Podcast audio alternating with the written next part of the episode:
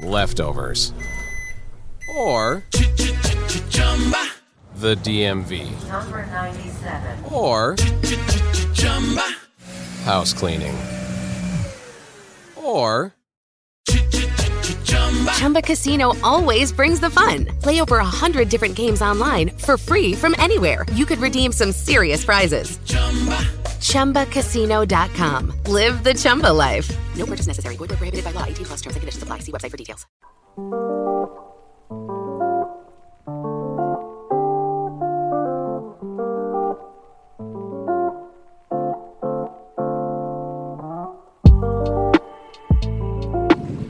Allora, buonasera a tutti quanti voi, mi presento, sono Gennaro San Giuliano, sono un giornalista e il vice direttore del TG1 e forse mi occuperò di brigantaggio e questione meridionale perché sono un meridionale, sono nato nel centro storico di Napoli, in quella zona che si chiama, Si chiama O Gennaro. Corpe Napoli, cioè il corpo della città di Napoli, cioè la zona delle mura greco-romane.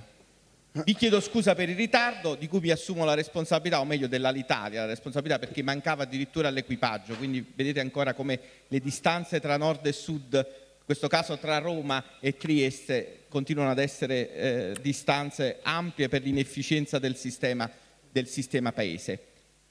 Allora, brigantaggio e questione meridionale. Gli autori che sono qui presenti sono autori che a vario titolo si sono occupati con i loro libri eh, di questa eh, questione. Molti dei loro libri li ho letti e li ho anche, anche citati in alcuni miei lavori, in reportage eh, eh, televisivi. Vi dico subito un'esperienza di natura personale.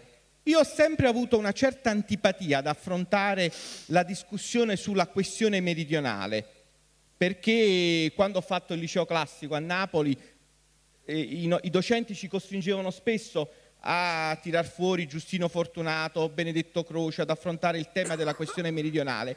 E io mi, son- mi ero fatto da giovane la convinzione che la questione meridionale poi fosse diventata, come dire, una sorta di lavacro con i quali i meridionali si autoassolvevano rispetto invece alle responsabilità dirette che loro avevano riguardo alla condizione del Sud.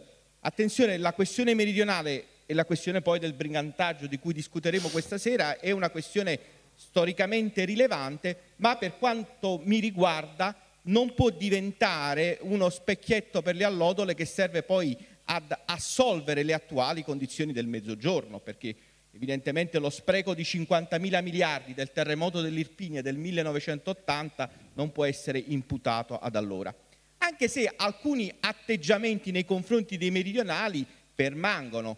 Io mi sono occupato eh, da giornalista economico, per esempio, delle vicende del Banco di Napoli, che è una delle banche più fiorenti nel- all'atto dell'Unità d'Italia e che servì in parte a finanziare, Giordano Bruno Guerri ne parla in alcuni suoi libri, a finanziare la grande industria del nord. Pensate che una seconda rapina ai danni del Banco di Napoli c'è stata di recente, io faccio nome e cognome, ad opera dell'allora Presidente della Repubblica Carlo Azeglio Ciampi, perché pensate, l'Istituto San Paolo di Torino acquistò il Banco di Napoli per una cifra, eh, credo che eh, Pino Aprile mi può aiutare, di circa 30 miliardi prima che arrivassimo a- L'equivalente di 30 milioni di euro di oggi. l'equivalente di 30 milioni di euro e pensate solo i quadri di Caravaggio che sono di proprietà del Banco di Napoli e che sono conservati in un edificio di Spaccanapoli, soltanto le quattro tele di Caravaggio valgono 10 volte il valore che l'Istituto San Paolo di Torino, voluto dall'allora governatore della Banca d'Italia Carlo Azeglio Ciampi, ha pagato per l'acquistare il Banco di Napoli. Quindi Sì, per determinate l'esattezza venne venduto a 60 miliardi di lire e poco dopo rivenduto a 3 mila miliardi. Esatto. E pensate soltanto al valore degli immobili che aveva il Banco di Napoli. Il Banco di Napoli aveva addirittura un palazzo intero a Buenos Aires perché era l'unica banca italiana presente con una sua filiale molto corposa, molto sostanziosa a Buenos Aires in, in Argentina. Ma questo poi Però magari- voi avevate il 99% di analfabeti, noi avevamo solo il 49-50. Gli Ai- analfabeti, ai- questo- ai- no, no, no, questo no. è vero. Il massimo era in Sardegna, 90%, regno piemontese. Comunque and- andiamo subito al dibattito, io farò da, soltanto come dire, da vigile urbano, da colui il quale eh, snoda, eh, eh, snoda il traffico. Un'esperienza soggettiva però ve la devo raccontare. Eh, mia madre era molisana, era nata ad Agnone, in provincia di Sernia, un paese dove si producono dal 1100 le campane, anzi appartiene proprio alla famiglia di coloro i quali producevano le campane. E quando da ragazzino mi portavano nei fine settimana ad Agnone, mi ricordo che gli anziani, quando volevano dileggiare una persona, dicevano u piemontese, cioè non capisce tanto bene le cose, non ha un cervello rapido perché è un piemontese. Per cui piemontese aveva una duplice lettura, veniva visto come l'oppressore e veniva visto anche come colui il quale non aveva una rapidità di pensiero. Eh, ieri al TG1 in prima riunione io ho fatto l'etimologia dell'affermazione tiene e punte attaccate. Sapete cosa significa tiene le punte attaccate? Quando voi la mattina dovete far partire un'auto fredda, eh, può capitare che le due punte vicino alla candela si attaccano, non riescono a scoccare la scintilla e l'automobile non parte. Questo simbolismo serve ai meridionali per connotare una persona che non ha la capacità di far scoccare la scintilla del pensiero, cioè la rapidità. Comunque vorrei fare una precisazione che il, con- il conduttore non è di parte, l'avete capito? No, no, assolutamente. D'altronde si chiama Gennaro. Arrigo, Arrigo, è solo parte di una minoranza, 4 a 2. No, no, ma fra, fra ci mancherebbe. No, oppure ricordo la polemica che ebbi personalmente, allora lavoravo all'Indipendente con i leghisti, quando a Bergamo decisero di dedicare una strada a Bertrardo Spaventa. Spaventa è un grande filosofo dell'idealismo ed era tra l'altro lo zio di Benedetto Croce. Allora i leghisti insorsero come una strada al filosofo napoletano Spaventa a Bergamo. Solo che i leghisti non sapevano, Bossi non sapeva, che Spaventa per quattro volte fu eletto deputato nel collegio di Bergamo, perché era eh, un esule risorgimentale che aveva lasciato il Regno del Sud, si era ben insediato nella comunità bergamasca e i bergamaschi, riconoscendone il valore culturale, per quattro volte lo avevano eletto Ma tu deputato. lo, sai, tu lo sai che sono stati i bergamaschi a fare l'unità d'Italia, no? E sai quanti erano i, ber- i Milde che sono sbarcati in Sicilia? I Milde, 450, erano tutti di Bergamo. Comunque, Chiaro? Mentre, mentre loro erano in 18 in tutto. E questi qua di Bergamo, fra l'altro, ora eh, immagino che i, loro discendenti, i loro morti nelle tombe si rivolteranno perché sono tutti leghisti. I bergamaschi hanno fatto l'unità d'Italia in particolare. comunque io spero loro- goriziani che sono di origine meridionale, un saranno tanti perché il ragazzo che mi è venuto a prendere all'aeroporto era originario di Castellammare di Stabia. Cominciamo da Pino Aprile. Vai Pino. Ma guardate, il, eh, il, il tema è stato sottaciuto per tanto tempo. Fa- qual è il tema? Il tema non è aver fatto l'Italia, è una sciocchezza dire che non bisognasse farla, eccetera. La- il mondo va verso l'abbattimento delle frontiere, eh, non c'è più il muro di Berlino, la Cina che era un mondo oscuro e chiuso, ora è solo un concorrente temibile, ma meglio avere un concorrente al mercato che un missile nucleare puntato. Eh, quindi questo è, per fortuna di tutti noi, quello che sembra e finora è il destino del mondo, cioè unirsi più possibile. Ogni volta che c'è una frontiera, dall'altra parte c'è un nemico.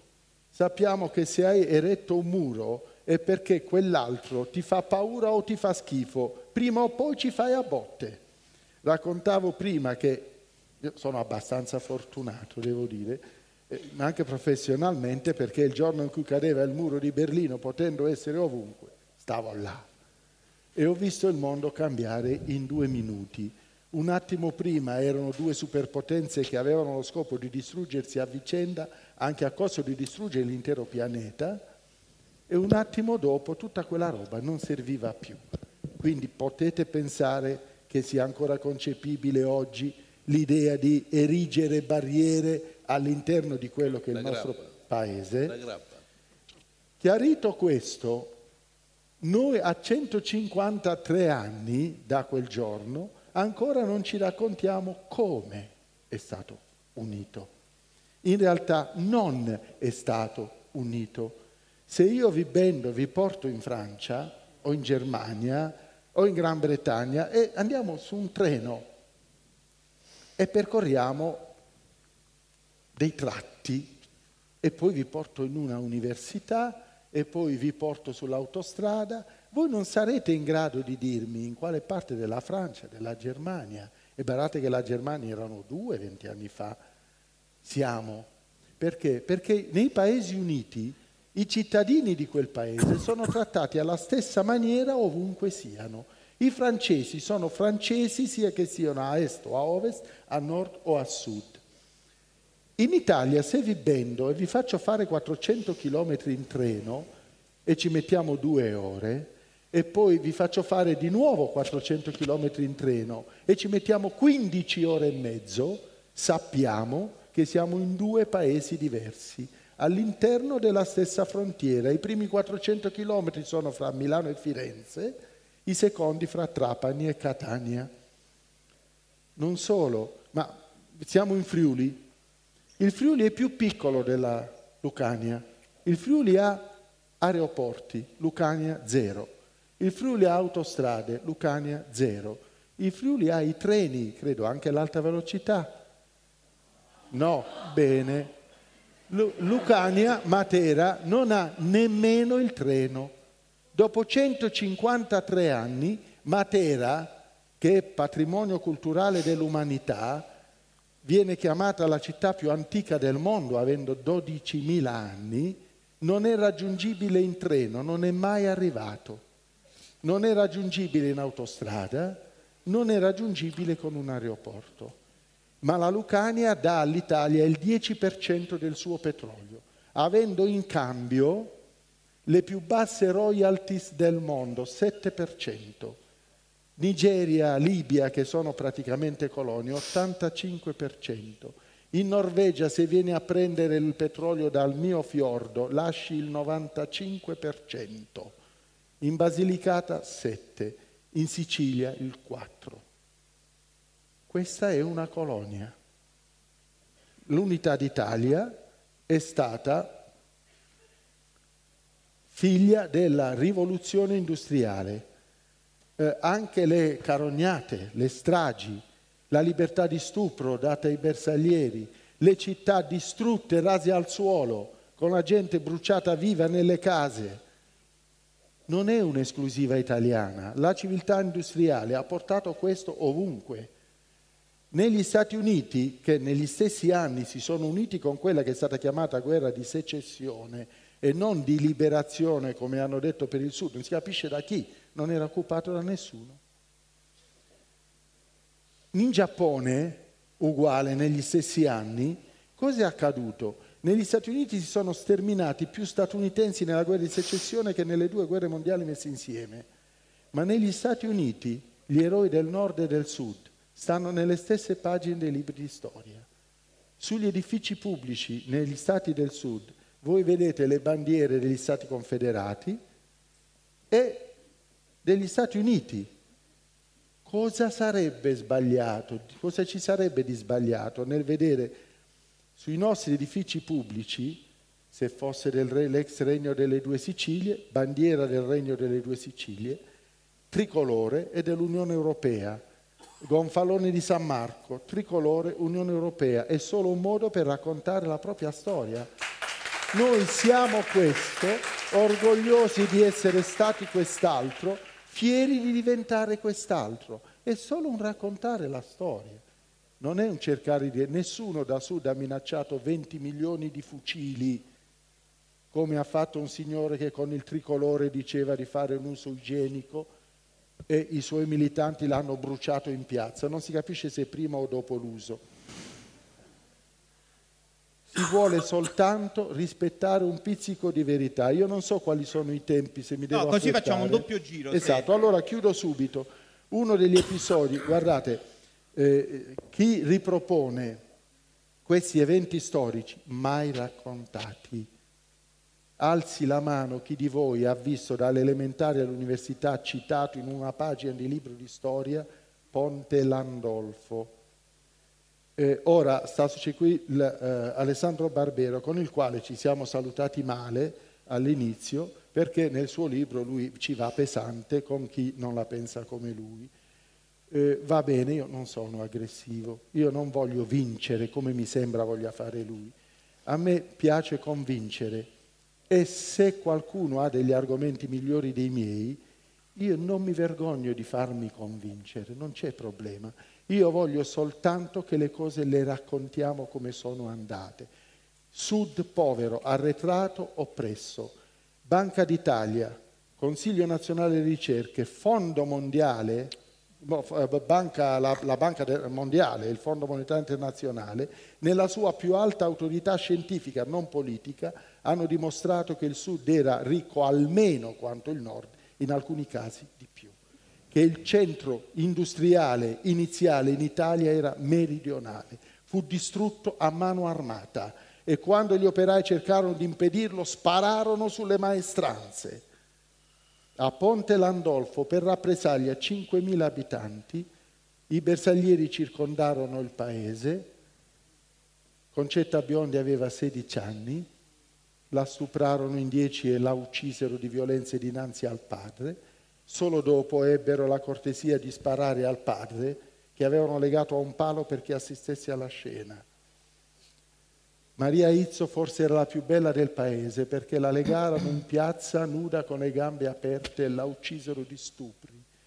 Giuseppe Pia- Santo Pietro cercò di salvare il figlio neonato, lo scoprirono, glielo strapparono, lo squartarono con la baionetta e poi uccisero il padre. Fucilarono in massa la gente presa delle case dopo aver razziato le case e nel diario di uno dei bersaglieri che compirono l'impresa, scoperto 114 anni dopo, questo è raccontato. Poi chiusero la gente nelle case, ammassarono legname, fascine dinanzi alle finestre, alle porte, dettero fuoco e li bruciarono vivi. Rimasero in piedi tre case.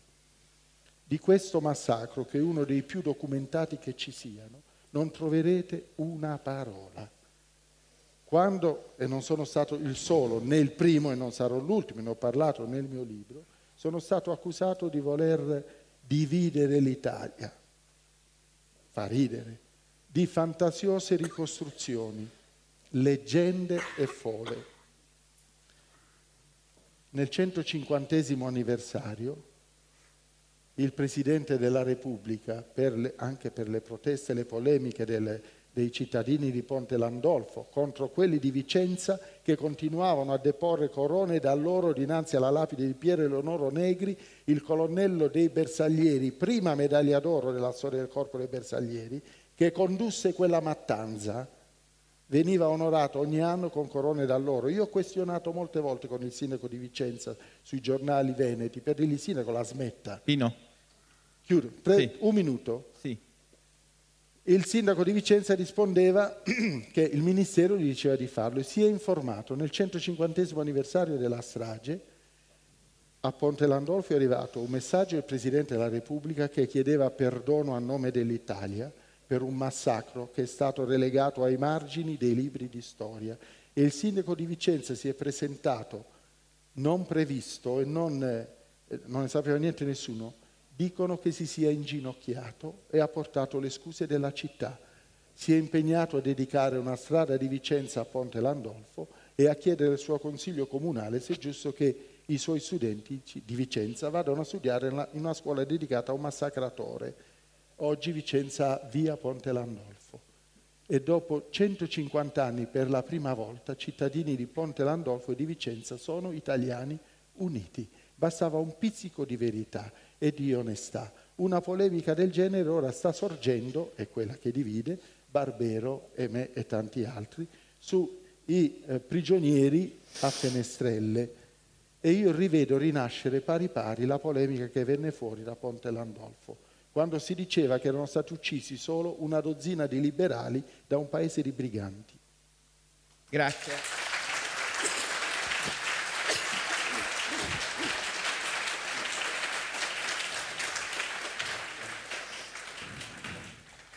Allora, io nel dare la parola ad Alessandro Barbero, in modo che passiamo subito all'altro, all'altro estremo, però da meridionale onesto mi sento di dire che tutto ciò, lo ripeto ancora un'altra volta, non può assolvere i meridionali rispetto a ciò che è accaduto dopo. Il più grande lender- la più grande regione d'Europa è la Baviera, 20 milioni di abitanti. Sapete quanti dipendenti ha l'amministrazione del lender della Baviera? Ne ha 14.000. La Campania ha 5 milioni di abitanti e ha 32.000 dipendenti nella sua amministrazione. La Sicilia ha meno di 5 milioni di abitanti, ha 40.000 dipendenti nella sua amministrazione. Queste cifre le dobbiamo tenere ben presenti. Quando io ho incominciato a fare il cronista politico, mi ricordo che in un governo di Mita c'erano su 30 ministri 22 ministri meridionali. Gava era il ministro degli interni, Pomicino era il ministro del bilancio, De Mita era il presidente del Consiglio, Misasi era il ministro, eh, qui vedo un deputato, un mio amico calabrese. È il, nord, è, il Era- nord, è il nord che pagava il suo debito nei vostri confronti. E quindi no? Infatti bisogna pagava- avere-. Bisogna avere- 150 anni i meridionali al governo ci sono stati per 25. bisogna avere anche consapevolezza di questa, di questa realtà, perché se è vero questa- questo portato storico, è anche vero che il Sud ha avuto tante occasioni per potersi riscattare e per recuperare, tant'è vero che se noi guardiamo quello che è accaduto in Germania, tra la Germania dell'Est che Esatto. usciva da condizioni di estremo disagio e povertà economica e il recupero che la Germania dell'Est ha fatto rispetto alla vecchia Repubblica Federale Tedesca, ci vediamo che i passi della storia si possono anche accorciare. Anche il sud degli Stati Uniti era poverissimo rispetto al nord degli Stati Uniti. Oggi la Florida non è certamente un paese che può essere ritenuto povero, il Texas. Alessandro Barbero, prego. Eh, scusatemi, solo un dato. In 150 anni ci sono stati nove presidenti del Consiglio meridionali, meno del, del solo Piemonte, 12, poi c'è tutto il resto. Voi vedete cosa vuol dire fare lo storico nel paese in cui viviamo, Eh, nel senso che nemmeno dei Guelfi e Ghibellini si può parlare in realtà senza che su questo stingano le nostre passioni di adesso, specialmente in Toscana. Parlare di vicende di 150 anni fa noi oggi non lo possiamo fare in Italia con la stessa serenità con cui, ha perfettamente ragione Pino Aprile, negli Stati Uniti si discute della loro guerra civile, perché la loro guerra civile loro l'hanno in gran parte digerita, studiata, la conoscono a fondo. Le librerie americane hanno scaffali che si piegano sotto il peso dei libri sulla loro guerra civile. Da noi stiamo ancora a discutere se i problemi del brigantaggio, che sono problemi e della sua repressione feroce, che è una pagina di enorme gravità della storia d'Italia, sia qualcosa che fino a un po' di tempo fa non si conosceva. Io prima, mentre aspettavamo di cominciare, giravo alle bancarelle dei libri che ci sono qui fuori e mi è capitato di, mi è caduto l'occhio su un libro che ho comprato. Questo libro si chiama Il brigantaggio meridionale, cronaca inedita dell'Unità d'Italia a cura di Aldo De Iaco. Leftovers? Or the DMV? Number 97. Or house cleaning? Chumba Casino always brings the fun. Play over a hundred different games online for free from anywhere. You could redeem some serious prizes. Chumba. ChumbaCasino.com. Live the Chumba life. No purchase necessary. Void where prohibited by law. 18 plus terms and conditions apply. See website for details. Leftovers.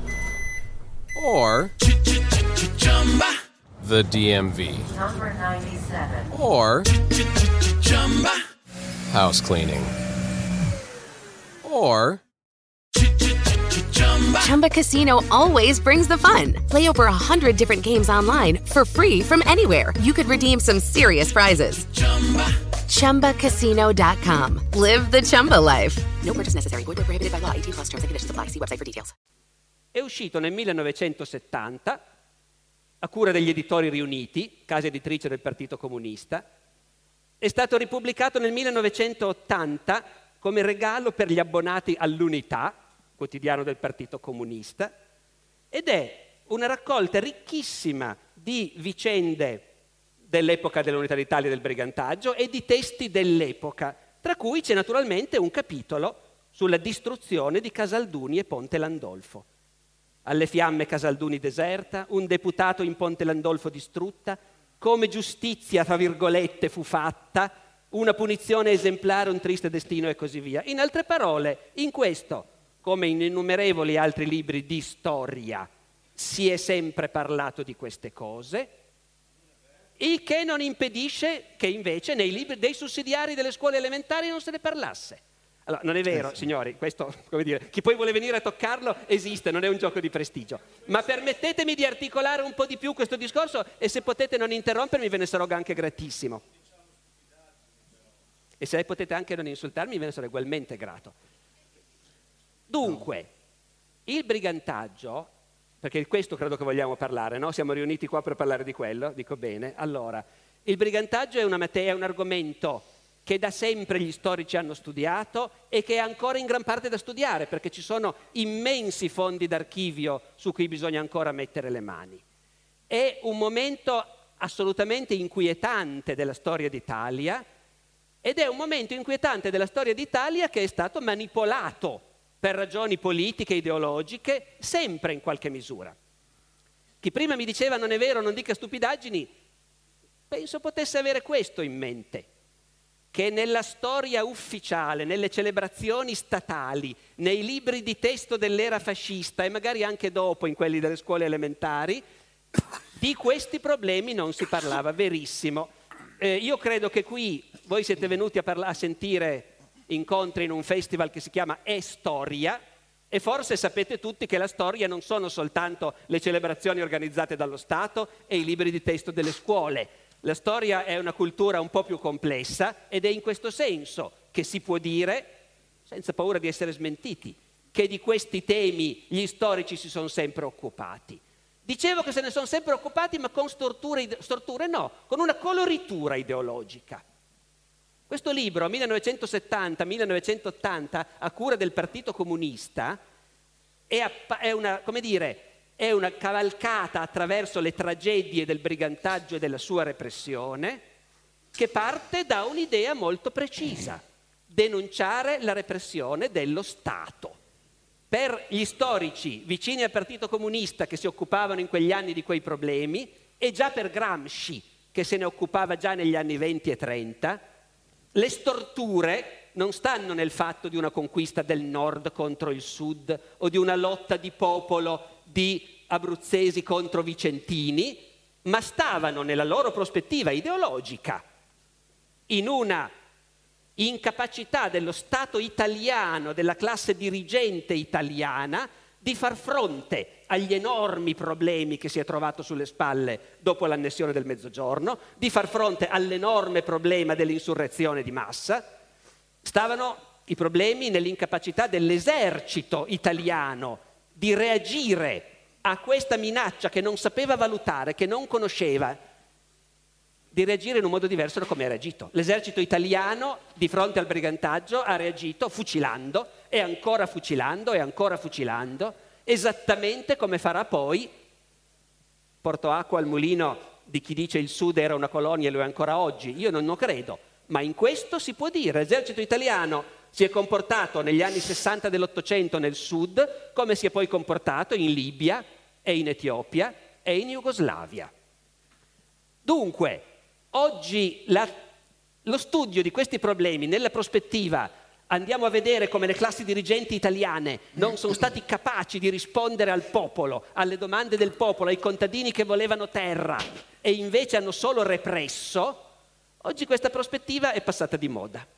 Oggi la prospettiva dominante nella pubblicistica è piuttosto quella, secondo me, altrettanto ideologica, altrettanto legata a un preconcetto del Sud invaso dallo straniero e di una lotta contro un invasore straniero e per di più di un sud felice e prospero sotto i Borboni e poi devastato da questa invasione. Adesso noi non credo che staremo a polemizzare a lungo su questo perché potremo andare avanti anche per tutta la notte, credo, a parlare di questo. Voglio solo sottolineare che c'è un aspetto che rischia di mistificare in questa prospettiva ed è appunto, anzi è doppio, finisco rapidamente, eh? Uno, il brigantaggio è stato un fenomeno infinitamente complesso, con tantissime radici e tantissime motivazioni. Tutti i documenti, e ce ne sono un'infinità, ripeto, sia già studiati sia ancora da studiare, tutti i documenti ci dicono che nel brigantaggio coesistono moltissime motivazioni diverse. C'è un brigantaggio che c'era già prima, perché nel Regno Borbonico non è che non ci fossero i briganti, c'era e come un brigantaggio endemico. C'è un brigantaggio, soprattutto all'inizio, del tutto legale e legittimo, di contadini armati perché il re e i suoi generali hanno ordinato di armare i contadini in quei pochi mesi di guerra contro i Sabaudi. E dunque le prime bande sono bande di contadini che dal loro punto di vista sono legalmente armati, anche se i generali Sabaudi non sono particolarmente ben attrezzati per capire questa cosa. C'è un brigantaggio pagato dall'estero, dal regno, dallo Stato Pontificio, dove il re Francesco e il Papa raccolgono volontari e li pagano. Su questo sono cose molto ben conosciute, molto ben documentate. C'è un brigantaggio alimentato da legittimisti stranieri, spagnoli, quanti ufficiali spagnoli vengono a combattere per i Borboni nel sud. E c'è un brigantaggio, era l'unico che vedevano una volta gli storici comunisti, dei contadini che vogliono la terra.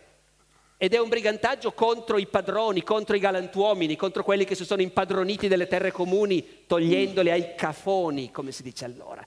C'è un brigantaggio legato alla violenza endemica alla lotta di classe dei cafoni contro i galantuomini e anche alla violenza delle fazioni che in tanti luoghi governano il paese, il comune, gestiscono tutto, però poi ci sono due fazioni rivali. E la sto mettendo molto malamente, vedete, era solo per darvi un'idea di quanto sono ampie le componenti del brigantaggio.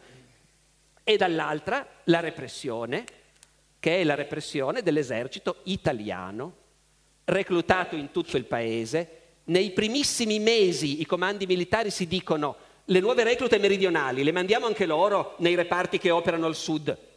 Dopo qualche mese le mandano perché tanto c'è bisogno di carne da cannone e quindi è l'esercito italiano con i suoi ufficiali italiani che ha assorbito ufficiali dell'esercito borbonico, 900 solo nei reparti operativi. Ed è dietro di lui il governo italiano che non sa affrontare questa situazione. Il governo italiano pieno già allora di ministri meridionali. I presidenti del Consiglio sono una minoranza, diceva Pino Aprile, ma se voi andate a vedere gli organici dei governi degli anni 1860-70 è ovviamente pieno di ministri meridionali, quando agli interni, quando alle finanze, quando all'agricoltura, alla pubblica istruzione, data la tradizione culturale di Napoli, alla pubblica istruzione ci sono quasi solo napoletani negli anni 60 al governo, così come c'è un Parlamento dove ovviamente i deputati meridionali a parte gli spaventa meridionali ma eletti a Bergamo, ma poi quelli che rappresentano il sud sono lì e discutono. È lo Stato italiano ed è l'esercito italiano che affronta questa prova e la affronta molto male. Tradurla, come oggi si tende a fare, in un discorso il sud contro il nord, non ci fa capire cosa è successo davvero. Grazie. Comunque, Barbero, che ci sia passione attorno a questi temi per me è un dato estremamente positivo, perché la storia, come diceva Croce, non deve rimanere materia inerte. La storia, lo studio della storia ha un senso se noi poi la storia la sappiamo comunque trasporre alla nostra attualità, alla nostra e realtà. E qui non c'è pericolo, direi. Quindi. quindi non c'è pericolo. Allora io adesso passo a forse l'interlocutore che più mi incuriosisce, vista la sua distanza, almeno eh, apparentemente, da queste vicende, anche se ha scritto molti libri e si è occupato molto di queste vicende, Lucy Rial, se ho, Rial. Rial, se ho pronunciato bene il cognome, che è irlandese. L'Irlanda, letto è napoletano. Rispetto alla Gran Bretagna ha una vicenda eh, eh, analoga a quella del nostro mezzogiorno, mh, fatte le debite distanze mm-hmm. storiche. Grazie. No, io, um, allora vi, vi, comincio per raccon- raccontarvi una, una, storia personale su perché io ho deciso, ho cominciato a studiare l'Italia. Ed ero all'università, volevo fare il dottorato, ehm, cominciavo a leggere l'italiano, eh, ho letto un libro che si chiama uh, Storie del brigantaggio dopo l'unità, pubblicato negli anni 50 da Franco Molfese. Eh, poi ho letto un altro libro che si chiama uh, Lotto, Lotte politiche in Sicilia sotto il governo della destra da Paolo Allatri e poi ho letto uh, il libro di Giorgio Candeloro. Tutti questi libri pubblicati negli anni 50 e 60 raccontano esattamente in dettaglio la storia della guerra al brigantaggio. Quindi uh, vorrei infatti dire che sono in certo senso la prova che questa storia si conosceva già uh, nel dopoguerra ed è stato studiato. Eh, eh, infatti ho letto anche eh, ampiamente Gramsci che parla pure del problema dell'Italia meridionale. Quindi io sono qua oggi appunto perché si, si è parlato da- da- dall'unità d'Italia in poi, dei problemi dell'Italia meridionale. Lo Stato italiano stesso fatto- ha fatto dagli anni 60 dell'Ottocento fino alla Prima Guerra Mondiale, al- tipo 5 o 6 inchieste sulle condizioni dell'Italia meridionale. Questo non per difendere eh, quello che ha fatto lo Stato italiano nell'Italia meridionale negli anni 60, ma per dire non è vero affatto che queste cose non erano conosciute e che poi c'è stata soltanto repressione. Ehm, io poi, essendo uno che viene da fuori, volevo un po' eh, parlarne un attimino di questo problema del- dell'idea che solo l'Italia ha questi problemi, perché in certo senso tutte e due, eh, voi tutti e due avete detto questo e io di questo non sono convinta, né oggi né 150 anni fa. Per dire oggi nelle isole britanniche c'è una nazione che vuole dividersi ed è la Scozia. Quindi eh, eh, cioè, questo, questo problema fra varie parti di una nazione è assolutamente comune. Per dire, ok, possiamo eh, guardare la Germania e dire che è successo la riunificazione della Germania. Se uno invece parla con i tedeschi, i tedeschi raccontano che non è affatto così, che quelli che vengono dall'est sono ancora guardati male sono, sono anche, e hanno tanti problemi. Quindi neanche questo è, è- è vero che l'Italia è unica ad avere questi problemi. Poi, innanzitutto, io ho passato mm, otto anni fa eh, sei mesi in South Carolina, negli Stati Uniti. E lì dire che loro si ricordano del- della guerra civile, e lì dicono che loro dicono, ah, ma siamo stati conquistati, quello che ha fatto eh, il governo del nord del- nella nostra nazione. eh, cioè, lo raccontano in continuazione, ovunque ci sono le bandiere della separazione del- degli Stati Uniti del Sud. Quindi, eh, secondo me, è sbagliato cominciare a dire che, eh, che l'Italia è unica sotto questo punto di vista. Bisogna avere uno sguardo più ampio e vedere che l'Italia è sotto questo di- punto di vista più che normale. Poi, eh, secondo me, quello che è successo negli anni 60 dell'Ottocento è successo appunto in Irlanda, eh, più o meno nello stesso periodo, è successo in Francia subito dopo la, la- la rivoluzione del 48-49, poi vogliamo parlare della Spagna, cioè la, la storia delle formazioni delle nazioni è quasi sempre anche una storia di guerra civile con quello che vincono e quello che perdono. E secondo me noi dobbiamo avere un po' uno sguardo un po' più freddo su quello che è successo, senza nulla togliere la violenza che c'è stata. Ehm, e io dico uno sguardo freddo, io sono d'accordo che la storia è anche una cosa fatta da passione, però il compito dello storico è di non immischiarsi troppo nella politica e nelle passioni di oggi, perché uno capisce male il contesto di quello che è successo 50 anni- 150 anni fa. E fondamentalmente quello- bisogna, bisogna non guardare soltanto la guerra del brigantaggio, bisogna studiare le origini delle guerre del, brigonda- del brigantaggio e lì è molto chiaro che c'è stato per dal Settecento in poi tutta una serie di problemi nel regno borbonico che portano al 1860. Cioè io l'ho studiato abbastanza bene la spedizione di Garibaldi e di una cosa sono- me ne sono convinta, che Garibaldi vince, riesce a conquistare il sud, l'Italia meridionale, il regno delle due Sicilie, perché lo Stato è collassato prima del suo arrivo.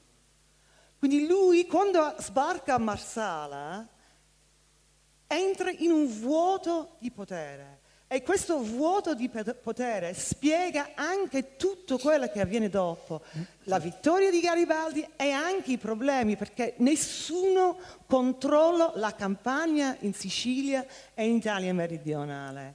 E l'altra cosa che aiuta tanto Garibaldi è c'è una rivolta contadina. Questa rivolta contadina precede la spedizione di Garibaldi.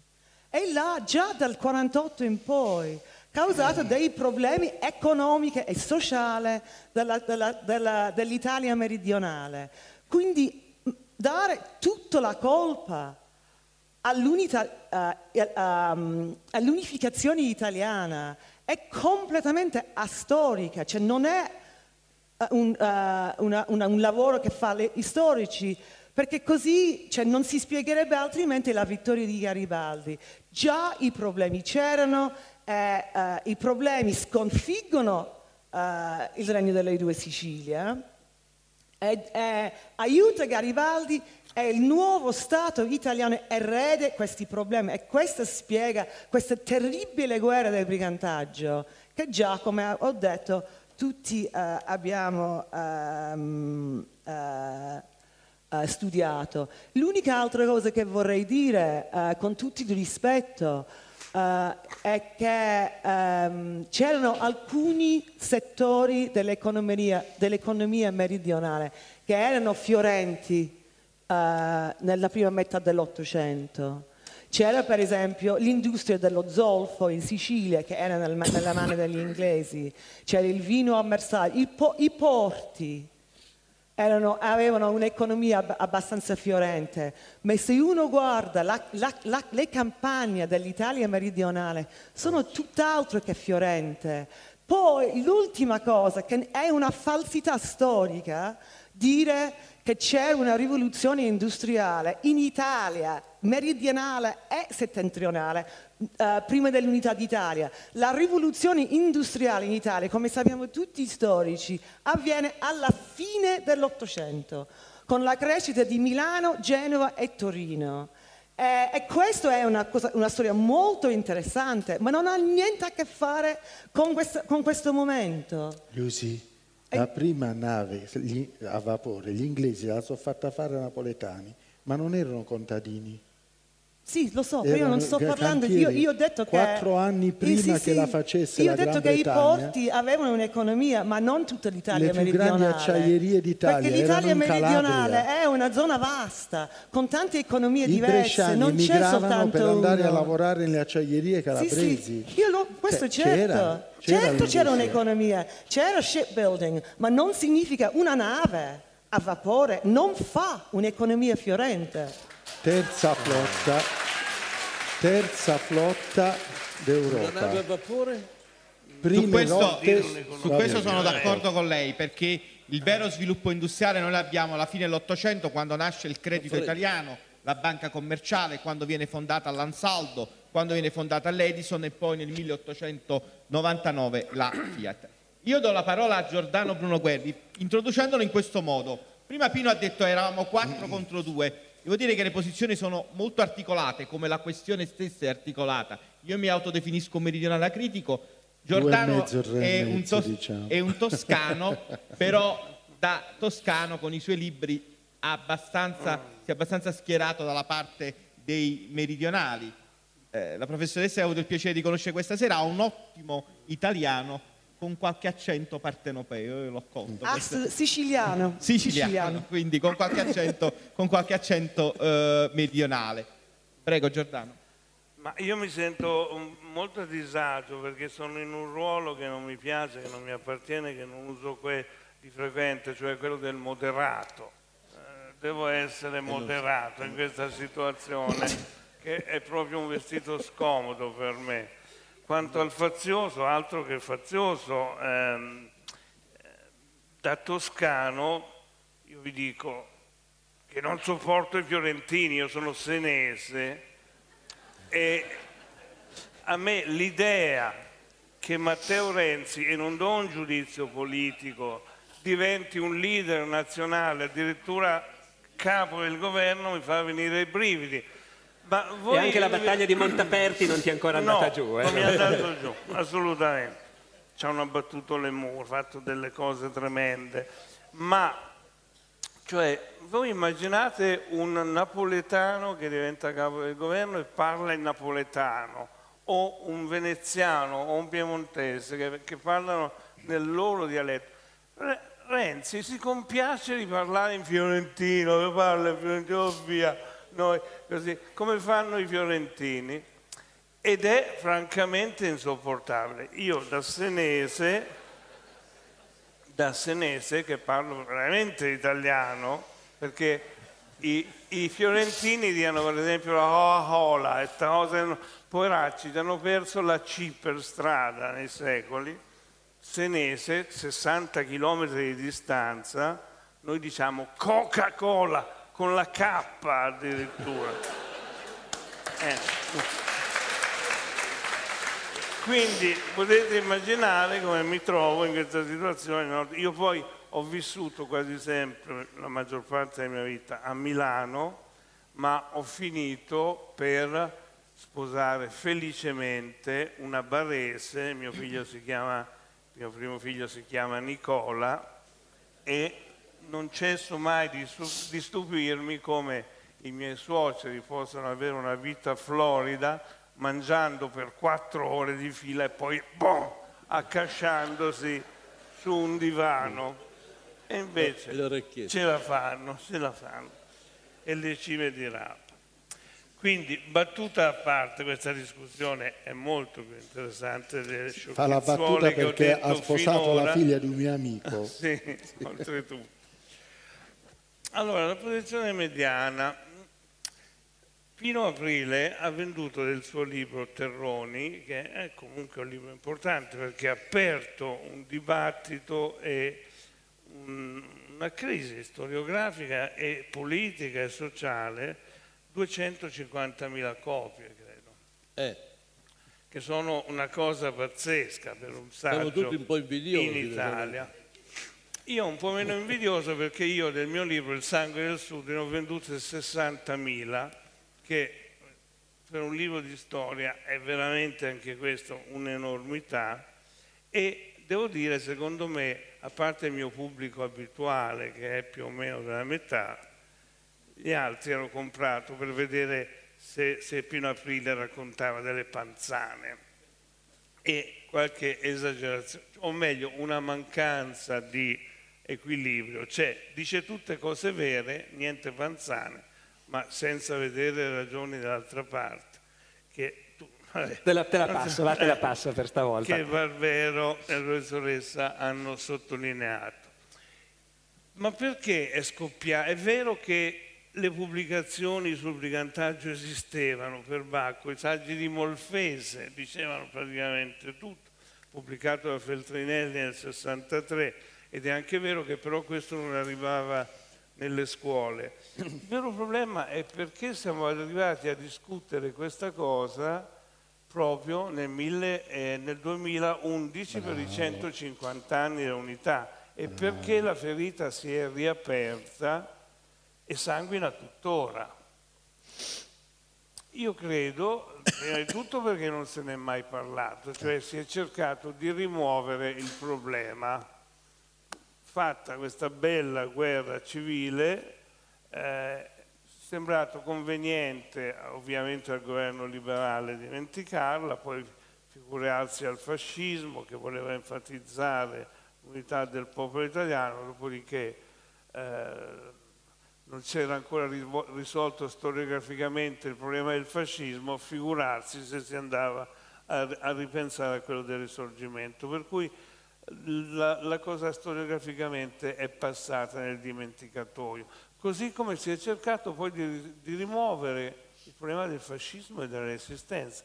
Siamo un popolo che non affronta la propria storia. Da qui l'importanza anche di questo convegno, mega convegno di questa manifestazione e storia pregevolissima. Per cui dopo 60 anni arriva Panza che dice quello che tutti gli storici sanno, cioè che eh, nel 43-45 ci fu un'Italia, un'altra guerra civile e succede un pandemonio come se avesse detto chissà che cosa. Perché lo dice in termini duri, concreti, chiari. Allora, cos'è accaduto? È accaduto che secondo noi c'è stata una reazione dei meridionali a, alla Lega con grande ritardo. Perché? Da 20 anni, 30, quant'è? ormai sono più di 20 anni, la Lega tormenta il paese dicendo ah i meridionali, i terrum, i costi ci rovinano, noi paghiamo tutto a loro, noi li manteniamo, sono dei mangiapane a tradimento e così via. Tutte le colpe dei meridionali. In parte è vero, attenzione, perché nel sud cos'era successo? Adesso è vero che il brigantaggio esisteva già, è vero che ehm, c'era un, un, brigantaggio criminale oltre che un brigantaggio di indipendenza, ma è anche vero che quello era un popolo con una sua cultura, una sua civiltà diversa da quella del nord, da quella del centro, che aveva tutto il diritto di rimanere così com'era. Oggi se accadesse nei Balcani o in Spagna o dove volete quello che è accaduto nel, nell'Ottocento in Italia, tutti ci schiereremmo contro l'aggressore. Quindi i meridionali furono veramente invasi. Io ricordo di aver letto in un tuo libro che Massimo D'Azeglio affermò che fare l'unità d'Italia era per eh, i settentrionali come andare a letto con un malato di vaiolo. Con un lebroso. E io ricordo invece che il padre di Giuseppe Prezzolini era un prefetto del Regno d'Italia che scriveva lettere disperate a Crispi per non essere mandato a fare il prefetto nel sud Italia, in quanto il padre di Prezzolini, che pure era un prefetto dello Stato italiano, era convinto che i meridionali condissero l'insalata mettendo l'olio e l'aceto in bocca, facendo una sorta di garigarismo e poi sputando all'interno dell'insalata. Questo lo scrive, lo scrive il padre di Giuseppe ma, Prezzolini. Ma noi facciamo così. In una lettera. In un... No, no, è, è un documento storico lo scrive il padre di Prezzolini in una lettera, pensate un po' a Giosuè Carducci, che era stato suo compagno di liceo, pregando Carducci di intercedere su Crispi affinché non fosse destinato alla guida di una prefettura meridionale. Concludi Giordano. Va bene, concludo. Eh, allora, questa, questa, guerra, questa oppressione effettivamente ci fu, anche se probabilmente era necessaria perché l'unità andava comunque conclusa e poi alla fine io credo sia stata positiva per tutti. Ma cosa accadde? Il Sud perse le sue ricchezze, venne effettivamente depredato, in compenso ebbe delle cose tremende come la leva militare obbligatoria. I Borboni non facevano la leva militare obbligatoria. Non è vero, Giordano, c'era, c'era. C'era, Tranne c'era in Sicilia, perché non diverso. si fidavano dei siciliani. C'era in un modo molto diverso, si poteva non andare pagando, c'erano un sacco di esenzioni, eccetera. I, i piemontesi facevano sette anni, sei anni. Otto anni anche i napoletani, l'esercito borbonico facevano- reclutava facendo tirare a sorte e si facevano i loro otto anni, esattamente come nord. piemontesi. Questo è le un altro discorso. nel sud no. è un altro discorso. Comunque arrivarono tutte queste cose, le terre non vennero date e questi alla fine dissero, i meridionali, ci avete voluto a tutti i costi, adesso ci mantenete.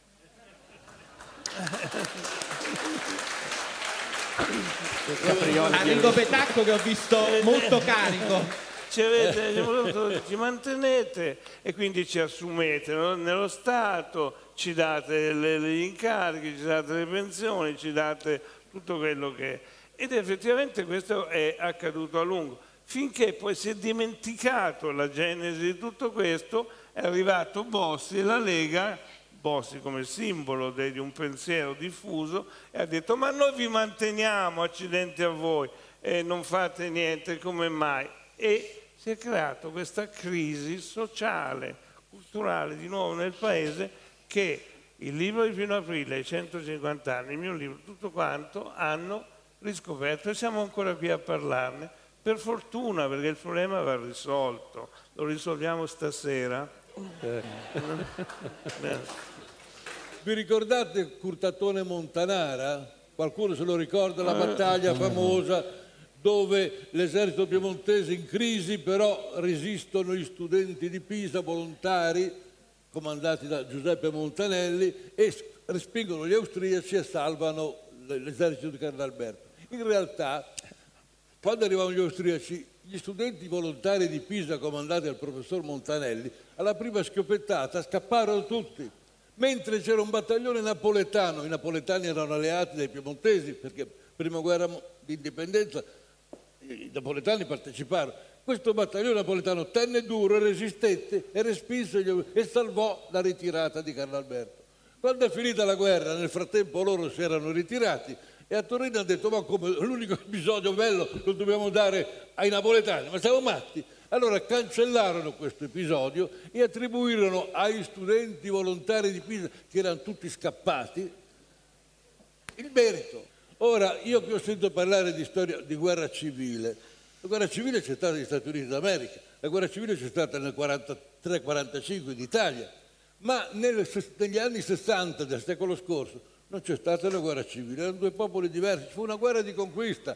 C'era un popolo allo sfaccello e, uno- e un esercito serio, corretto, duro, come poteva essere un esercito. E allora l'esercito sardo, si diceva, sardo, anche se era piemontesi e, e liguri, che andò a, a riportare l'ordine. Perché all'origine di tutto questo, di questa guerra del brigantaggio, c'è, la guerra di indipendenza, quella che poi hanno chiamato la seconda guerra di indipendenza, che fu una guerra organizzata d'accordo da Napoleone III con Cavour. Si erano messi d'accordo, Napoleone voleva fare la guerra per avere i suoi disegni e gli dice fai in modo di provocare gli austriaci in modo che ci rompa, rompi le scatole agli austriaci finché ci dai il pretesto di fargli, farla dichiarare a loro la guerra, che accadde così. A questo punto Napoleone e, Ca- Cavour, secondo i loro progetti, non volevano liberare, fare unità d'Italia, la quale non c'è mai stata, perché l'Italia non è mai stata unita da quando è mondo è mondo. Il nord e il sud non, non è come in Germania, altro- no, non c'è mai stata un'Italia unita prima di 150 anni fa, mai, mai, mai, chiaro? Quindi popoli completamente diversi con storie totalmente diverse. Quando fanno questo accordo per per la guerra di indipendenza, il, il progetto era facciamo una federazione italiana l'Italia del Nord, che dovrebbe, ovviamente Liguria e Piemonte per le principali, che doveva estendersi fino all'Istria, cioè tutti ai vecchi- agli ex territori veneziani, l'Italia del Nord ai Savoia, l'Italia del centro a una coppia franco-inglese che doveva essere Gerolamo, Napole- Gerolamo Bonaparte e la povera figlia Maria Clotilde, pr- primogenita di Carla che aveva 15 anni, la obbligarono a sposare il plom plom, e il sud, il sud che se ne frega, facciamo, sciogliamo, sciogliamo le- lo Stato della Chiesa, facciamo presidente il Papa della federazione, questo è il piatto. E del sud che ne facciamo? A Cavour non gliene fregava niente del sud, non c'era mai stato. E a questo punto lui ha un'idea, aveva, manda un diplomatico suo, si chiamava Seymour, era anche un nome francese perché erano tutti francesi a Torino. Questo Seymour va a Napoli con un pacchetto segreto e si parla col, presi- col capo del governo che era il principe, ora non mi ricordo il nome, era un principe napoletano molto intelligente, e gli sentite, se voi ve ne state buoni non vi alleate con gli austriaci, quando è finita la guerra vi regaliamo Ancona e Perugia, cioè le Marche e la, e la eh, Perugia, Umbria. Marche e Umbria. Vi regaliamo a voi del sud se state buoni. Intanto noi sciogliamo lo Stato della Chiesa e facciamo questa spartizione.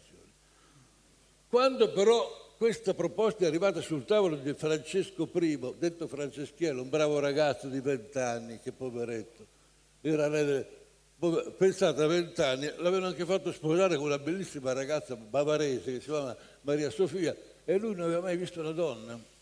Pensate che lui è stato allevato, questa è la corte di Napoli, caro mio, mentre lui dormiva, uno scolopo so- lo, vegliava perché non, atti, non commettesse atti impuri nel sonno. Questo poveretto l'hanno fatto re. E quando gli hanno detto, se tu sta buono, ci guadagniamo, ci prendiamo l'Umbria e le Marche, lui dice, la roba del Signore non si tocca, la roba del tocco, Insomma, praticamente rifiutò questa offerta perché non voleva commettere un sacrilegio nei confronti della Chiesa e quindi l'affare andò a monte. Comunque a Cavour del sud non gliene fregava assolutamente niente, solo che quel pazzo di Garibaldi si è messo in mente di ripartire. E lui cercò addirittura di mandare i carabinieri per fermarlo, l'avrebbe arrestato.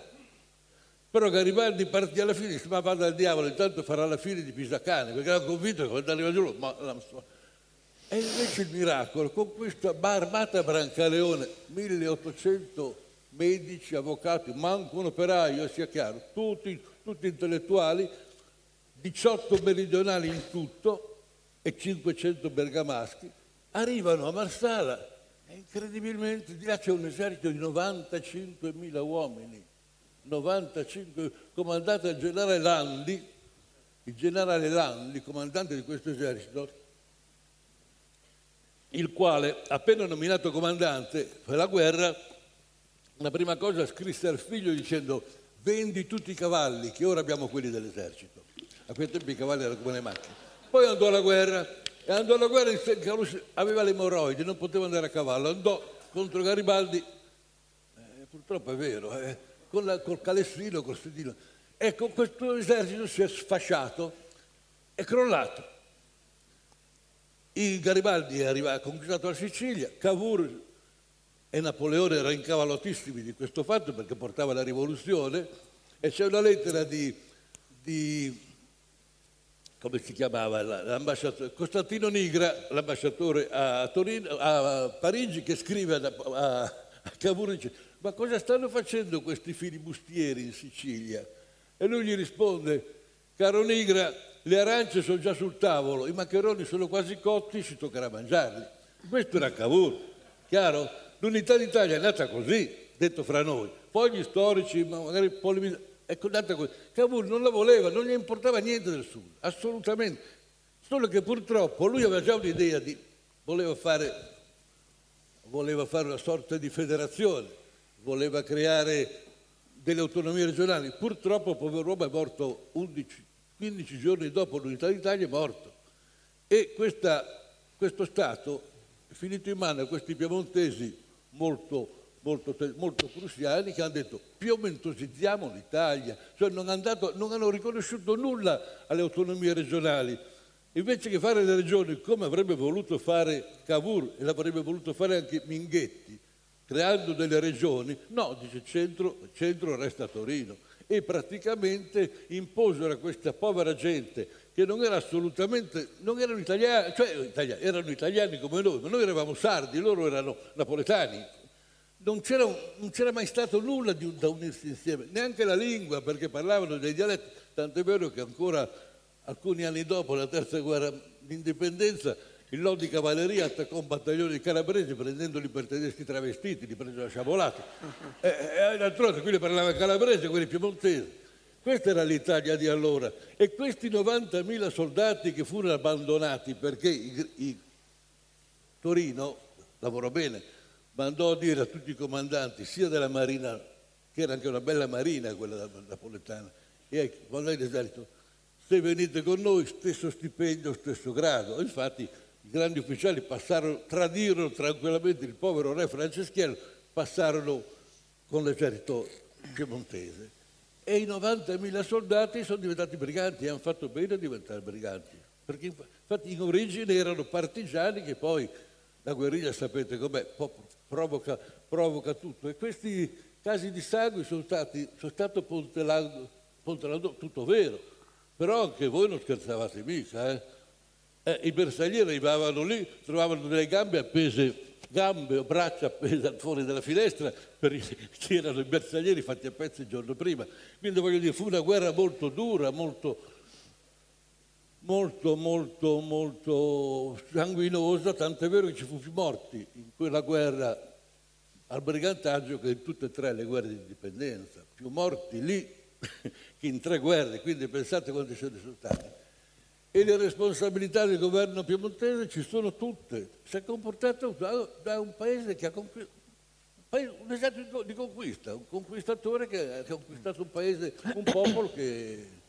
Questa è, stato, questa è stata la situazione. Per ultimo vorrei dire una cosina, questa non c'entra molto, ma è una mia, una mia, una mia vanità. Io ho un, ho un, no, come si può dire, un avo che era un bersagliere dell'esercito sardo. E in casa mia, quando ero bambino, c'era il suo quadro lì col piumetto non aveva più mettere il cappellino e la medaglia d'oro. E io dicevo a mio nonno, "La medaglia d'oro, ma perché gli ha dato la medaglia? Lascia perdere, mi diceva. "Ma- ma-" E quindi non mi ha mai voluto dire perché fosse decorato di medaglia. Si chiamava Luigi Ferrari, era un tenente dei, dei bersaglieri, un luogotenente dei bersaglieri, cioè un soldato di gavetta che era diventato tenente per meriti di guerra. Quando sono andato- diventato grande, sono andato a cercare a Roma la- l'albo d'oro, vedo Luigi Ferrari, io faccio Ferrari per bello. parte di madre. Luigi Ferrari, la, la- la motivazione della medaglia d'oro, che di solito sono pagine intere, era di tre righe. Adempì all'amaro compito di comunque fermare il generale Garibaldi in marcia verso Roma. Aspromonte, 29 agosto, era quello che ha sparato una gamba. E gli hanno dato la medaglia d'oro. Chiaro? Grazie, ho finito. Allora, facciamo dei brevi telegrammi, ma devono essere Dammi proprio dei telegrammi. Dimmi il tempo. Telegramma proprio di tre minuti. Ma intanto le- le- quello che portò all'Italia unita era un vento politico e sentimentale, oltre che gli interessi di alcune nazioni, che si chiamava gli Stati nazionali, che portò anche alla disgregazione di Stati multinazionali, quindi l'Italia era condannata a diventare una e va bene così. Che, che sia stata una conquista non ci piove, tant'è che in Parlamento l'onorevole Giuseppe Bruno, al Parlamento italiano, chiedeva ai suoi colleghi piemontesi di non usare la parola conquista del Sud, perché ormai c'è, e loro continuarono tranquillamente a dire le province che abbiamo conquistato. Eh, una notazione, nell'866 Messina, di- Messina fu distrutta economicamente, in tre anni perse i due terzi dei posti di lavoro. Votò per dispetto Mazzini, che era un condannato a morte, perché tutti i patrioti italiani sono stati condannati a morte, quasi tutti, dal Piemonte, e nessuno Stato dell'epoca ne ha giustiziati più del Piemonte. E l'elezione di Mazzini fu rigettata dal Parlamento in quanto condannato. Rifatte le elezioni, Massin- Maz- Messina lo rivota, insomma tre volte. Alla fine in Parlamento la sinistra dice famola finita, lo votano, famolo entrare e il governo risponde. Cioè, perché? Perché avendo fatto l'Italia, tutte le legislazioni precedenti vengono estinte nel nuovo Stato. La risposta fu non abbiamo fatto l'Italia, abbiamo allargato il Piemonte, la condanna a Mazzini rimane. Mazzini risolse la questione dicendo ok, guarda, fatela finita, non ci voglio venire. Eh, quanto al brigan- il brigantaggio che c'era già, vale per tutti la risposta che dette Vincenzo Padula, grande unitarista, cosentino, liberale, giornalista. Ci sono i briganti quando dei tristi usano la violenza per riempirsi la pancia. Si ha il brigantaggio quando quella violenza viene condivisa dal popolo contro una minaccia. Questo è il brigantaggio. Faccio un esempio, cosa fu al sud? Arriva un esercito, nel suo libro Barbero parla di nazione posticcia, attribuita oggi al Regno delle Due Sicilie. Mi permetto di dissentire. Sta A che pagina uso quella parola? Non credo proprio di aver Ce mai l'ho detto. qua, Fammi vedere. sì, sì. Eh, ma tu li leggi i libri tuoi? No, no, non li rileggo mai. Va Eh, bene. te lo Dai, fammi aspetta. vedere poi dove posticcia. Sì, eh, la nazione, lì parlavano napoletano, arrivano i francesi, parlano francese, una nazione viene data a quel popolo, comunque diventiamo uno. Quanto al sud che adesso ci mantenete, il periodo più sovvenzionato è stato la cassa per il mezzogiorno, che ha fatto cosa? Qualche strada, qualche scuola, qualche diga, investendo in tutto nel periodo massimo 0,5% del prodotto nazionale lordo. Il sud è la regione d'Italia che ha un terzo delle infrastrutture del resto del paese. Probabilmente senza una cassa per il resto del paese il 99,5% sarà stato speso da qualche altra parte. Va bene.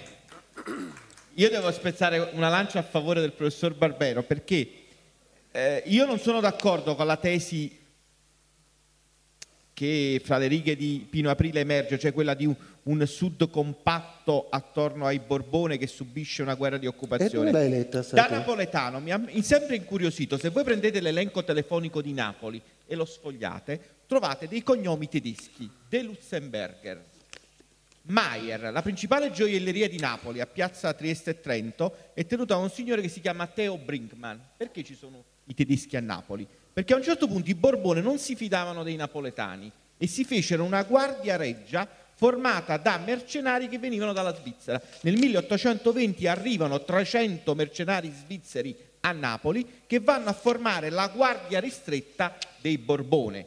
Quindi se un sovrano non si fida nemmeno dei suoi concittadini, vuol dire che quello Stato qualche problema lo aveva. Sulla questione poi dopo anche socio-economica, il Sud è qualcosa di molto articolato. Io voglio ricordare una bellissima frase, io la cito sempre, di Gaetano Salvemini. Salvemini diceva l'Italia finisce a Napoli e riprende sullo stretto di Messina. Cioè Salvemini taglia dall'Italia la Calabria, la Puglia, la Basilicata, cioè riprende sullo stretto di Messina, cioè voleva dire Gaetano Salvemini, che pure era un meridionale, voleva dire che l'entità culturale italiana è nella città di Napoli, e il professor Barbero ha ricordato poi il concorso di Napoli alla filosofia italiana, e poi dopo nella Sicilia. Prego, professore. Qui ci avete sentito dire tutto e il contrario di tutto. Eh, se non altro avrete capito che bisogna farsi un'idea con la propria testa, perché ascoltare solo uno di noi significa comunque ascoltare una versione in ogni caso molto, molto individuale. With Lucky Land slots, you can get lucky just about anywhere. Dearly beloved, we are gathered here today to. Has anyone seen the bride and groom? Sorry, sorry, we're here. We were getting lucky in the limo and we lost track of time. No, Lucky Land Casino, with cash prizes that add up quicker than a guest registry. In that case, I pronounce you lucky. Play for free at LuckyLandSlots.com. Daily bonuses are waiting. No purchase necessary. Void were prohibited by law. 18 plus. Terms and conditions apply. See website for details. Allora, io vorrei semplicemente provare a portare alcuni elementi per arricchire i ragionamenti che tutti possiamo fare su questi temi. E in particolare intorno a due formule che abbiamo evocato, cioè la rivoluzione industriale e la guerra civile. Sulla rivoluzione industriale io appunto an- anch'io devo ribadire che effettivamente qui noi dobbiamo capirci molto bene. Quando si parla di rivoluzione industriale si parla di un paese dove l'industria è diventata una realtà diffusa e pervasiva ed è importante nell'economia. L'Italia al momento dell'unificazione è un paese dove l'industria non conta niente da nessuna parte. Sia ben chiaro, tutto questo non significa affatto che non ci siano degli sviluppi dei cantieri, delle fabbriche. Napoli è certamente la zona del regno meridionale in cui c'è la maggior concentrazione di, di attività economiche in generale e ci sono attività anche industriali, così come ce ne sono in altre parti d'Italia. E così come ce ne sono certamente anche nel Burkina Faso oggi, nel senso che non esiste paese dove uno non possa trovare alcune imprese industriali e alcune aziende. Ma noi dobbiamo stare attenti a non analizzare quel tempo coi paraocchi del nostro. Nella nostra epoca, anzi non è neanche più vero che oggi l'industria è la cosa decisiva, ma quando eravamo giovani noi l'industria era la cosa decisiva per valutare un paese. Sapete qual era il valore di tutta l'industria italiana allora, nord e sud messi insieme? Prendiamo il settore trainante più importante dell'industria ottocentesca, la siderurgia, le acciaierie. L'intera in- produzione di acciaio italiana, nord e sud, nel 1860, rispetto a quella dell'Inghilterra, era un centesimo. Prendiamo un altro settore trainante come il tessile. La produzione cotoniera italiana nel 1860 di nuovo era un centesimo di quella inglese.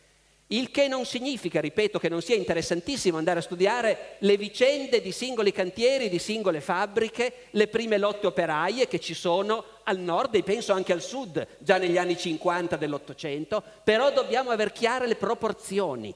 Per capire l'Italia di allora, quello è un settore irrilevante.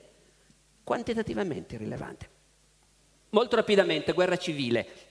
Non siamo affatto d'accordo neanche su questo, come vedete, anche se ci incrociamo, perché Petacco non vuole la guerra civile e forse neanche tu, eh, mentre forse Pino Aprile l'accetterebbe la definizione di guerra civile. Io porterei soltanto di nuovo alcuni elementi di fatti che dobbiamo tenere presenti.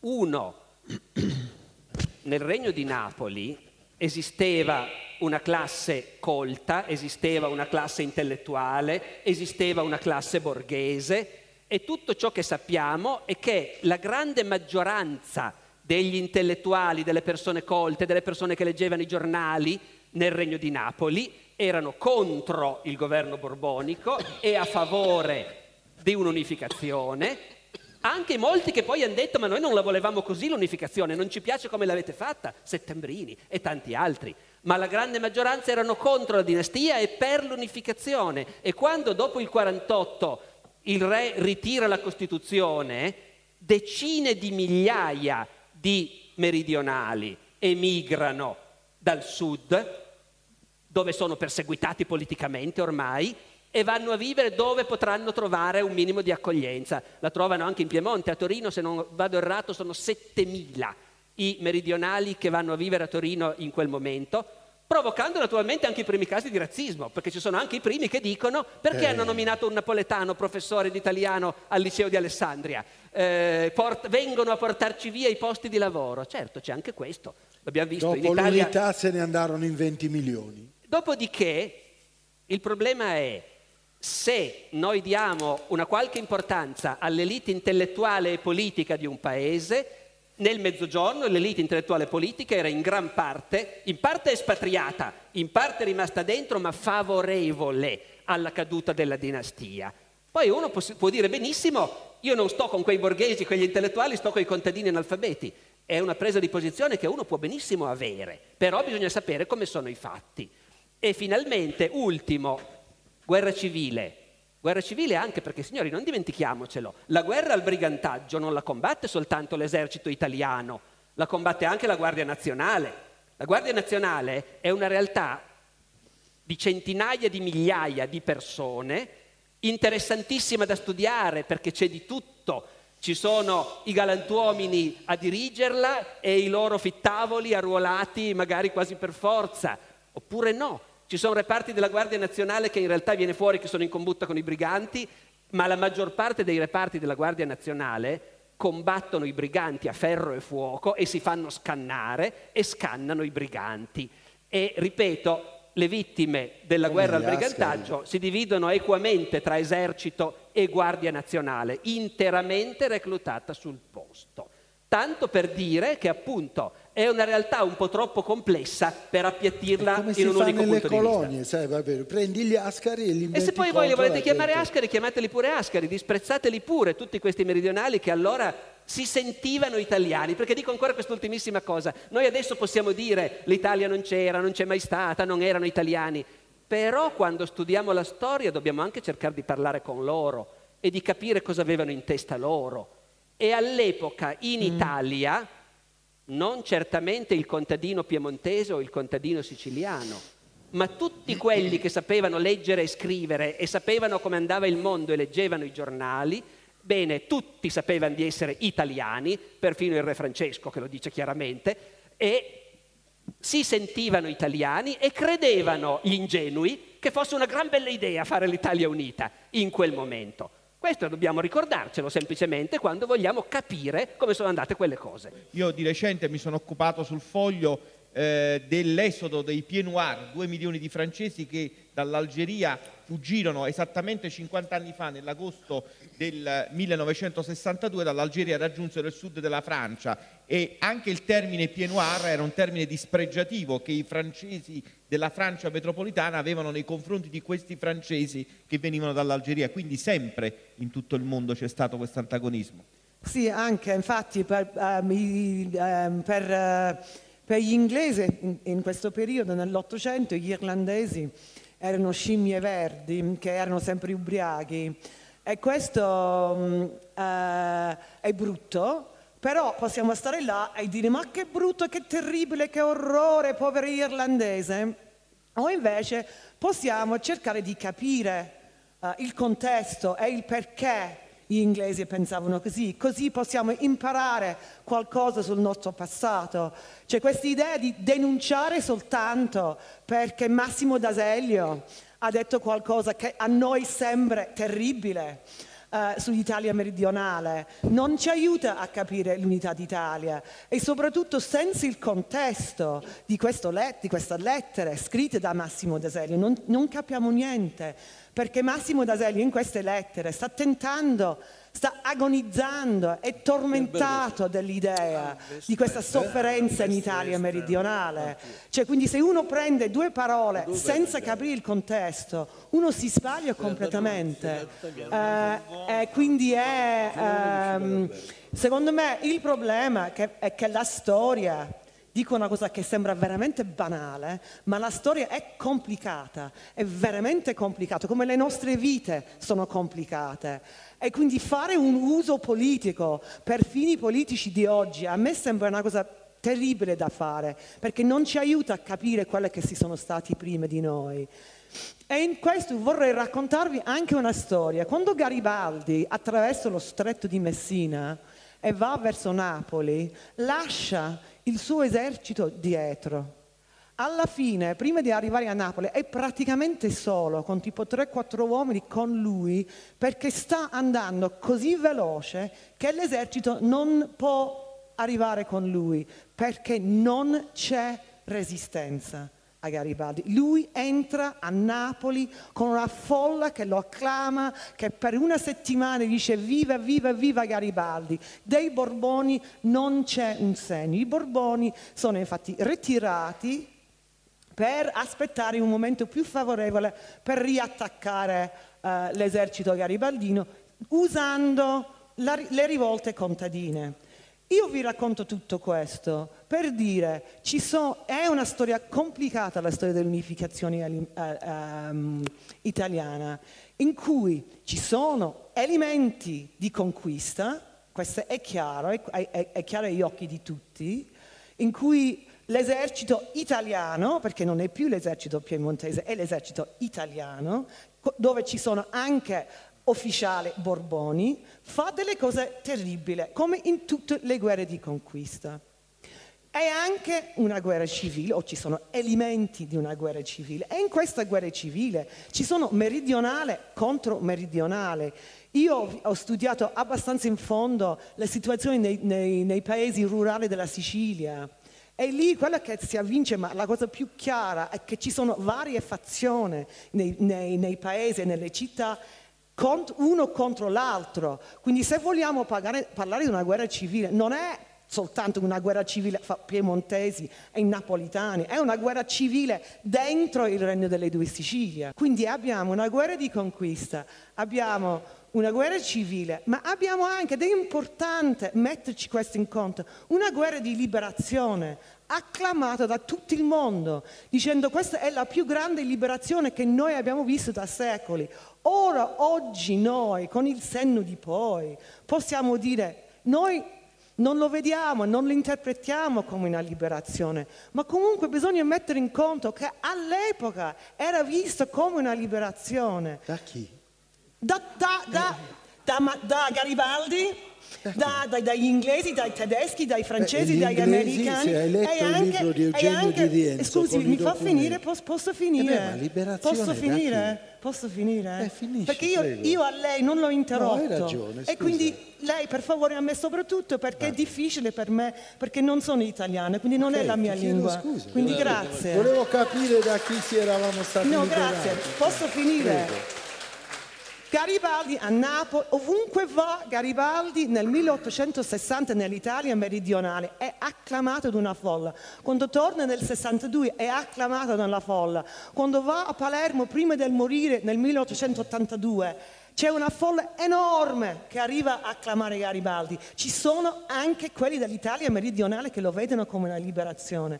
E lì, proprio per finire, volevo dire una cosa, che lei ha detto una cosa che non, ehm, forse non, non capiva bene quella che diceva, non lo so, però ha detto una cosa che non andava, e cioè che molti patrioti italiani sono stati condannati a morte dal governo piemontese. Ma lei sta parlando del prima dell'unità o dopo l'unità? Perché Beh, dopo l'unità... prima, Garibaldi Eh. era stato condannato a morte, Mazzini condannato Sì, e a allora morte. sa chi ha veramente condannato in, in massimo a morte è stato il, il regno borbonico. Cioè io non condivido questa leggenda nera. visti? Posso Possiamo- finire? No, no, Scusi, fa- posso- eh, no, no, veramente eh, questo se dice vorrei una finire. cosa deve Perché essere lui mi fondata. interrompe in continuazione, io non Allora, posso finire. Pino, non interrompere, andiamo a Eh, concludere. così io Eh sì, finisco. però vedo che Sono- io ho avuto un minuto e mezzo, non posso con controbattere. No, no, no, no, concludiamo.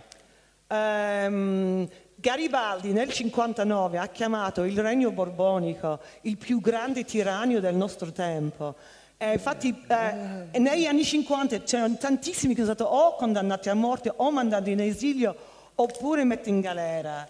Eh, io non condivido, eh, è molto importante questo, io non condivido la leggenda nera del regno borbonico, è stato assolutamente giudicato male, però uno non può andare all'inverso e dire che questo era il più bel governo nella storia della terra perché è assolutamente Gentilmente concludiamo, perché il pubblico è esemplare, però non possiamo abusare. Giordano. È vero. Che dire, in questa manifestazione non c'è stato ancora lo spot pubblicitario, lo faccio io perché ci vuole lo spot. Allora, eh, io sono presidente del Vittoriale degli Italiani, cioè la casa di D'Annunzio, quest'anno è il 150 anniversario della nascita D'Annunzio, grandissimo italiano, grandissimo rivoluzionario, lui ha rilanciato la letteratura italiana nell'Ottocento con il piacere, eh, diffondendola in tutto il mondo. Vi assicuro che nessuno leggeva i promessi sposi al di là di Como. D'Annunzio ha inventato il divismo, la, la la moderna comunicazione, il nazionalismo di massa. È stato uno straordinario eroe di guerra della prima guerra mondiale, invidiato da tutti gli eserciti. Qui in Friuli ha fatto una cosa gigantesca, eh, conquistando Fiume e creando una, un- una specie di repubblica. de- Lo so, però è partito da qua. E poi La sarebbe Repubblica di Fiume. lo so benissimo che non è Fiume, sono pieno di cose, della- di carte dei Dalmati, della, della Venezia Giulia, eccetera. Ehm, insomma, lei mi ha interrotto il ritmo per questo particolare che il Friuli è- non è... D'Annunzio ha fatto grandi cose. Allora, si è fatto grandi cose e ci ha lasciato il Vittoriale che è sul lago di Garda e che è oggi uno dei musei più visitati d'Italia e, attenzione, l'unico che non costa un centesimo alle finanze pubbliche perché si mantiene con i propri biglietti, assume personale, compra nuovi documenti, crea ricchezza sul lago di Garda. Ebbene, se non ci fosse stato tutto ciò di cui abbiamo parlato finora, la guerra civile, massacri, le cose, D'Annunzio sarebbe nato nel regno delle due Sicilie perché era abruzzese e sarebbe un vero peccato. E, e se non ci fosse stato l'annunzio noi non, se- noi non saremmo entrati nella Enrico, prima guerra mondiale e avremmo avuto Gorizia e Trieste gratis dagli austriaci se restavamo neutrali. Invece per quel testore di D'Annunzio ha voluto la guerra, ha voluto il bagno di sangue. Adesso apriamo un'altra- e poi ha avuto naturalmente Rischiamo di aprire un'altra polemica storica. se la dava gratis. Non Se fosse- dava gratis. Se fosse il parecchio di Giolitti, quando Giolitti dice se restiamo neutrali guadagneremo parecchio, e il tuo D'Annunzio, ah l'uomo del parecchio, il parecchio borghese, quel parecchio era Trento e Trieste, caro, gratis, invece ci è costato 600.000 morti e niente di più. Io vorrei andare, eh, finito. Hai finito. Allora, innanzitutto grazie a voi per la vostra attenzione che ho visto è stata molto intensa e molto partecipata e questo dimostra che la storia è qualcosa di bello e di importante al di là delle posizioni che si possono avere. E grazie ai miei interlocutori.